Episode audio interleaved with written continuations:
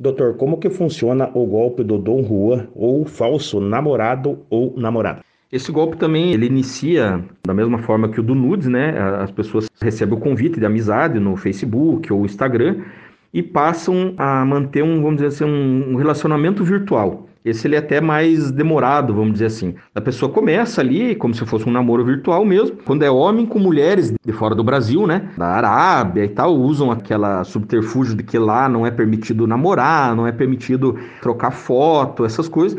Mas ele não, não vai para esse lado sexual. Aqui, na verdade, a pessoa a partir do momento que ganha a confiança, que envolve a pessoa, a pessoa fica apaixonada, né? A vítima, no caso, também tem várias vertentes. Numa delas, a pessoa diz que está passando por algum problema de saúde e que precisa de certo valor para fazer uma cirurgia ou para fazer uma consulta.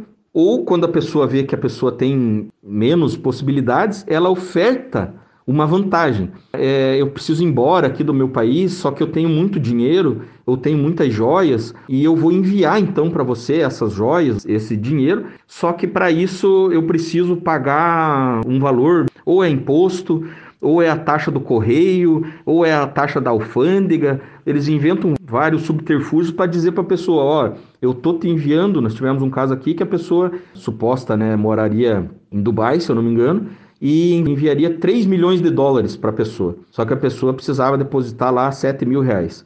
E a pessoa, né, na ganância, né, de receber os 3 milhões, ou as joias, ou qualquer quantia em dinheiro, vai lá, empresta, às vezes até de, de amigos, parentes, e, ou até no banco, e acreditando que vai fazer o negócio da vida, né, que vai virar milionário, ou que vai ganhar milhões em joias e outras promessas, e acaba efetuando esse valor achando que realmente o golpista, que aquela pessoa é por quem ela está se passando, né?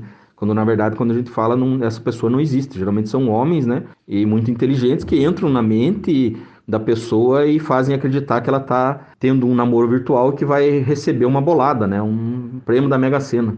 Doutor, a gente sempre brinca que dinheiro não cai do céu. Tem um velho ditado que diz: quando a esmola é demais, o santo desconfia, ou seja, quando a oferta é demais, a pessoa também tem que desconfiar. É, isso é óbvio, né? Como você diz ali, né? Não, não existe isso aí. Por mais, como você também falou, que as pessoas sejam extremamente inteligentes e entrem na mente da pessoa, quando envolver valor, pise no freio, pare, converse com parentes, com amigos, ou mesmo com o pessoal da imprensa, ou, ou aqui na delegacia.